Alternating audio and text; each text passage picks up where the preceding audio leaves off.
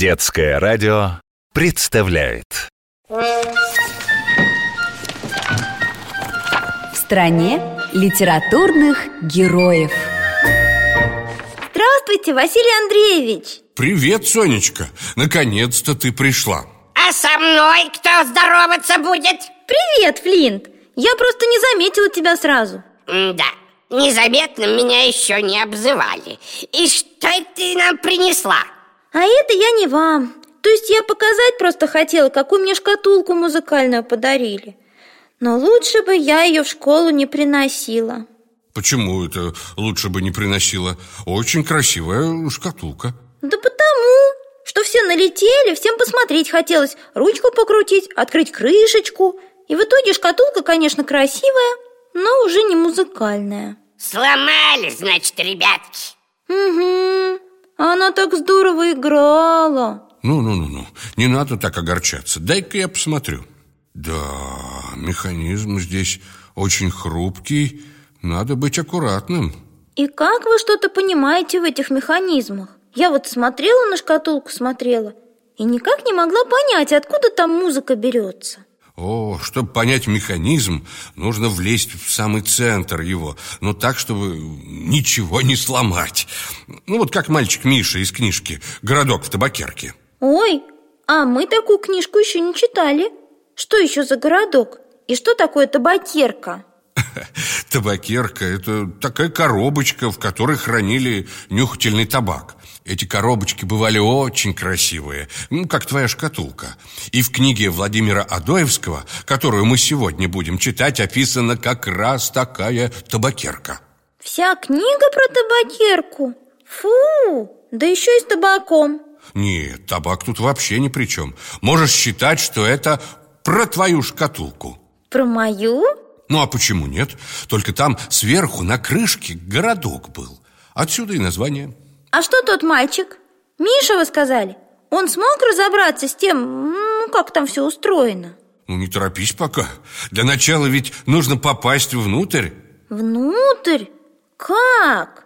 Ведь она такая маленькая, да и страшновато Вон мои одноклассники сегодня пытались туда и пальцами залезть, и ручкой, и карандашом И что в итоге? Не работает Даже не знаю, что будет, если целиком туда влезть Да, тоже сказал и папа Миши Когда тот захотел попасть в городок.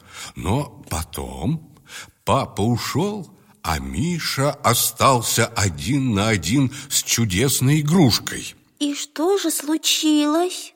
И что, и что?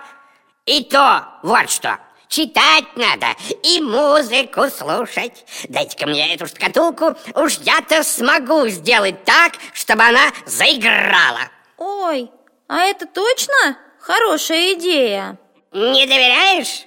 Я же лучший в мире починщик музыкальных шкатулок Ну-ка, так, так, ой, ага Ура, ты починил! Спасибо, Флинтик! Большое, огромное, громадное спасибо! Ну что, а теперь можно отправиться внутрь этой чудесной шкатулки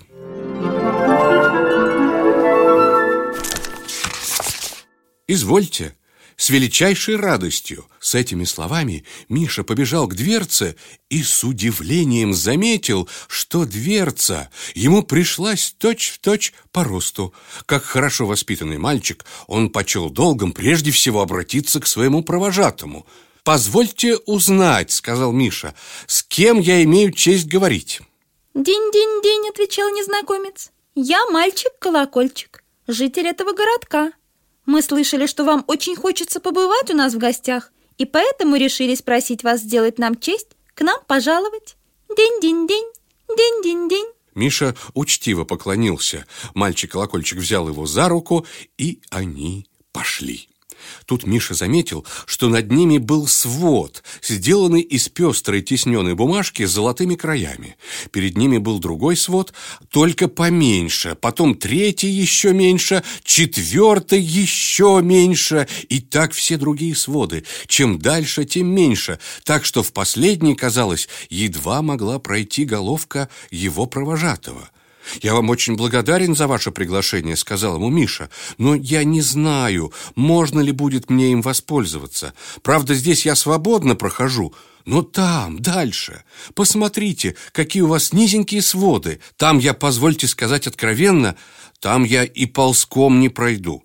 Я удивляюсь, как вы под ними проходите». «День-день-день», — отвечал мальчик. «Пройдем, не беспокойтесь, ступайте только за мной». Миша послушался. В самом деле, с каждым их шагом, казалось, своды подымались, и наши мальчики всюду свободно проходили. Когда же они дошли до последнего свода, тогда мальчик-колокольчик попросил Мишу оглянуться назад. Миша оглянулся, и что же он увидел? Теперь тот Первый свод, под который он подошел, входя в дверцы, показался ему маленьким. Как будто, пока они шли, свод опустился. Миша был очень удивлен. «Отчего это?» – спросил он своего проводника. «День-день-день», – отвечал проводник, смеясь. «Издали всегда так кажется. Видно, вы ни на что вдаль со вниманием не смотрели. Вдали все кажется маленьким, а подойдешь – большое». Да, этот эффект называется перспектива. Перспектива? Зачем она нужна вообще? Ну, смотри, ты любишь рисовать? Да, конечно. А кто же не любит? Вот. А в этом деле перспектива большая помощница. Ведь если тебе нужно нарисовать сразу много всего, ну, например... Э... Библиотеку. Ну, да, да. Вот если ты захочешь нарисовать нашу библиотеку, то как ты покажешь, какие полки ближе, а какие дальше, а? Ой, не знаю. Я никогда еще не рисовала полки. А как надо? Ну, перспектива поможет показать, где что находится.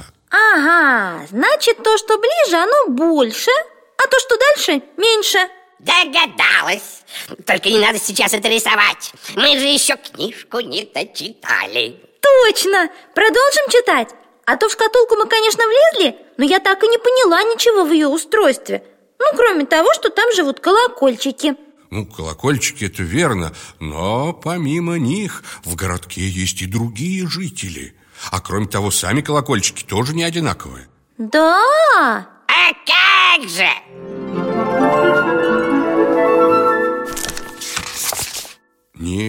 Теперь уж меня не обманут, сказал Миша Это так мне только кажется издали, а колокольчики-то все одинакие Ан вот и неправда, отвечал провожатый Колокольчики не одинакие Если бы все были одинакие, то извинели бы мы все в один голос Один как другой а ты слышишь, какие мы песни выводим? Это от того, что кто из нас побольше, у того и голос потолще.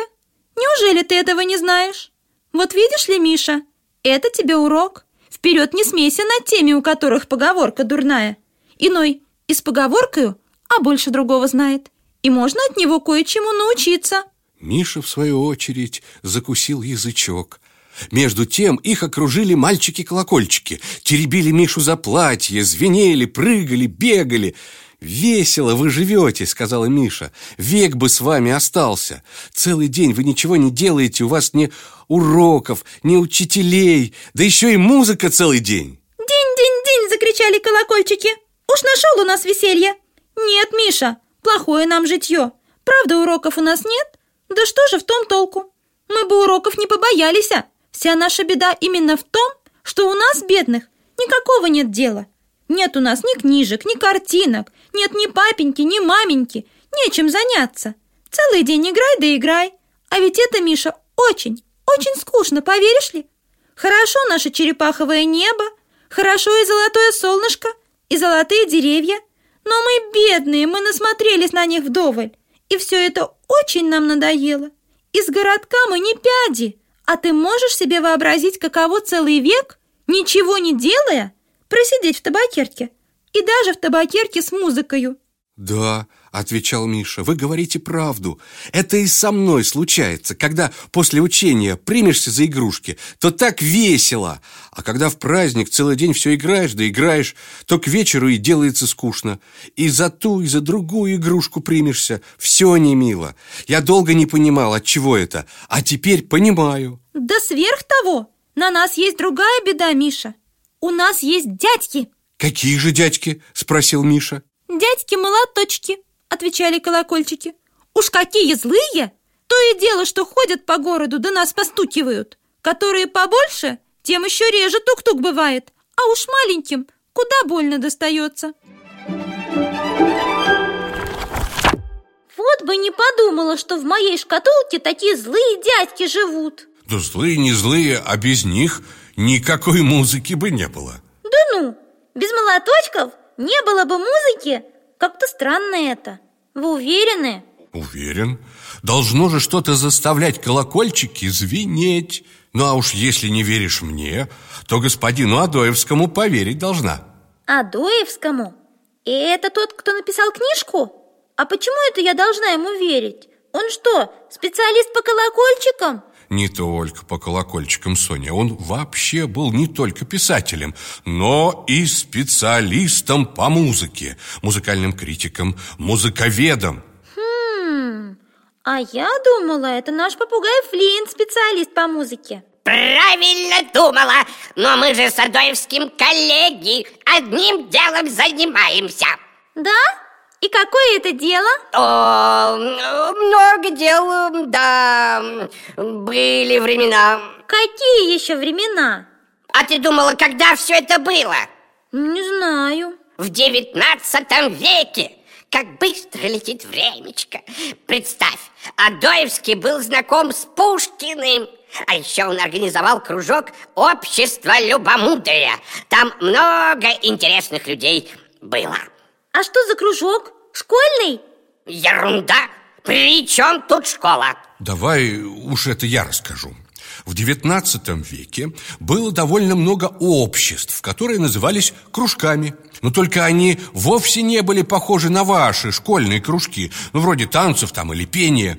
Это были собрания людей, интересовавшихся чем-то. Ну, например, философией, литературой или политикой. Обычно у них было какое-то направление, идея, ну, которую они развивали на этих своих встречах. Ну, кроме того, они вместе читали книги и обсуждали их.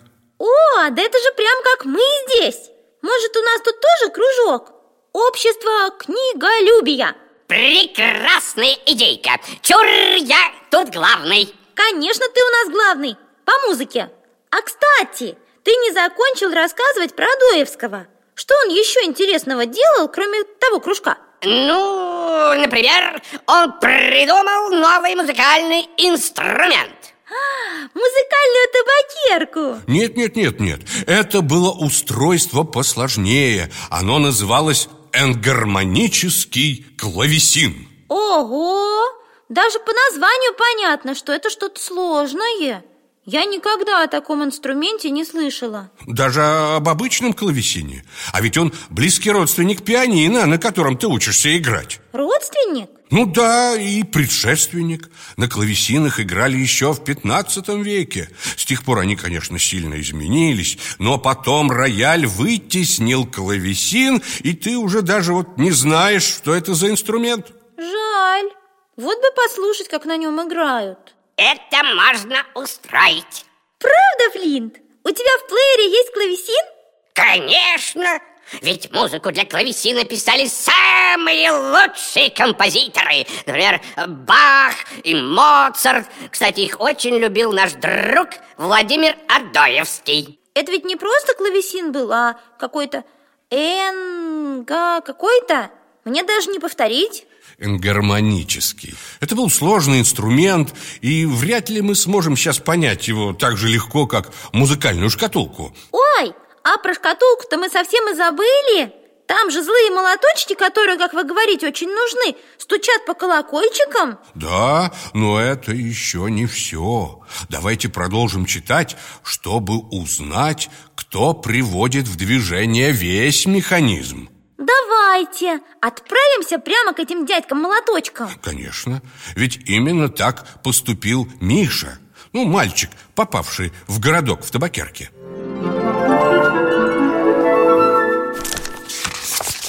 А молоточки ему в ответ. Прочь ступай, не мешай. Там в палате и в халате надзиратель лежит И стучать там велит. Все ворочается, прицепляется.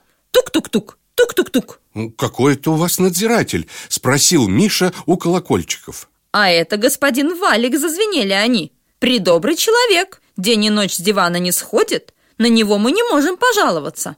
Миша к надзирателю. Смотрит, он в самом деле лежит на диване, в халате и сбоку на бок переворачивается, только все лицом кверху. А по халату-то у него шпильки, крючочки, видимо-невидимо. Только что попадется ему молоток, он его крючком сперва зацепит, потом спустит, а молоточек и стукнет по колокольчику. Только что Миша к нему подошел, как надзиратель закричал «Шуры-муры, кто здесь ходит?» Кто здесь бродит? Шуры-муры! Кто прочь не идет? Кто мне спать не дает? Шуры-муры, шуры-муры!» «Это я!» — храбро отвечал Миша. «Я, Миша!» «А что тебе надобно?» — спросил надзиратель. «Да мне жаль бедных мальчиков-колокольчиков. Они все такие умные, такие добрые, такие музыканты, а по вашему приказанию дядьки их беспрестанно постукивают». «А мне какое дело, шуры-муры? Не я здесь набольший. Пусть себе дядьки стукают мальчиков. Мне что за дело? Я надзиратель добрый, все на диване лежу, ни за кем не гляжу. Шуры-муры, шуры-муры. Ну, многому же я научился в этом городке, сказал про себя Миша. Вот еще иногда мне бывает досадно. Зачем надзиратель с меня глаз не спускает? Эки злой, думаю я, ведь он не папенька и не маменька. Что ему за дело, что я шалю? Знал бы и сидел бы в своей комнате. Нет, теперь вижу, что бывает с бедными мальчиками, когда за ними никто не смотрит. Между тем Миша пошел далее и остановился. Смотрит золотой шатер с жемчужной бахромою. Наверху золотой флюгер вертится, будто ветряная мельница. А под шатром лежит царевна-пружинка. И как змейка то свернется, то развернется – и беспрестанно надзирателя под бок толкает. Миша этому очень удивился и сказал ей, «Сударыня-царевна, зачем вы надзирателя под бок толкаете?» «Зиц, зиц, зиц», — отвечала царевна. «Глупый ты мальчик, неразумный мальчик. На все смотришь, ничего не видишь. Кабы я валик не толкала, валик бы не вертелся. Кабы валик не вертелся, то он за молоточки бы не цеплялся, молоточки бы не стучали. Кабы молоточки не стучали, колокольчики бы не звенели, кабы колокольчики не звенели, и музыки бы не было. Зиц, зиц, зиц. Мише захотелось узнать, правду ли говорит царевна. Он наклонился и прижал ее пальчиком. И что же? В одно мгновение пружинка с силой развилась. Валик сильно завертелся, молоточки быстро застучали, колокольчики заиграли дребедень, и вдруг пружинка лопнула. Все умолкло. Валик остановился. Молоточки попадали, колокольчики свернулись на сторону, солнышко повисло, домики изломались. Тогда Миша вспомнил, что папенька не приказывал ему трогать пружинку. Испугался и проснулся. Ага! Так это все был сон? Значит, вот как можно попасть даже в крошечный городок в табакерке во сне. Во сне куда угодно попасть можно. Ой, а мне же еще и на урок надо попасть. И желательно не во сне. До свидания! Пока-пока! В стране литературных героев.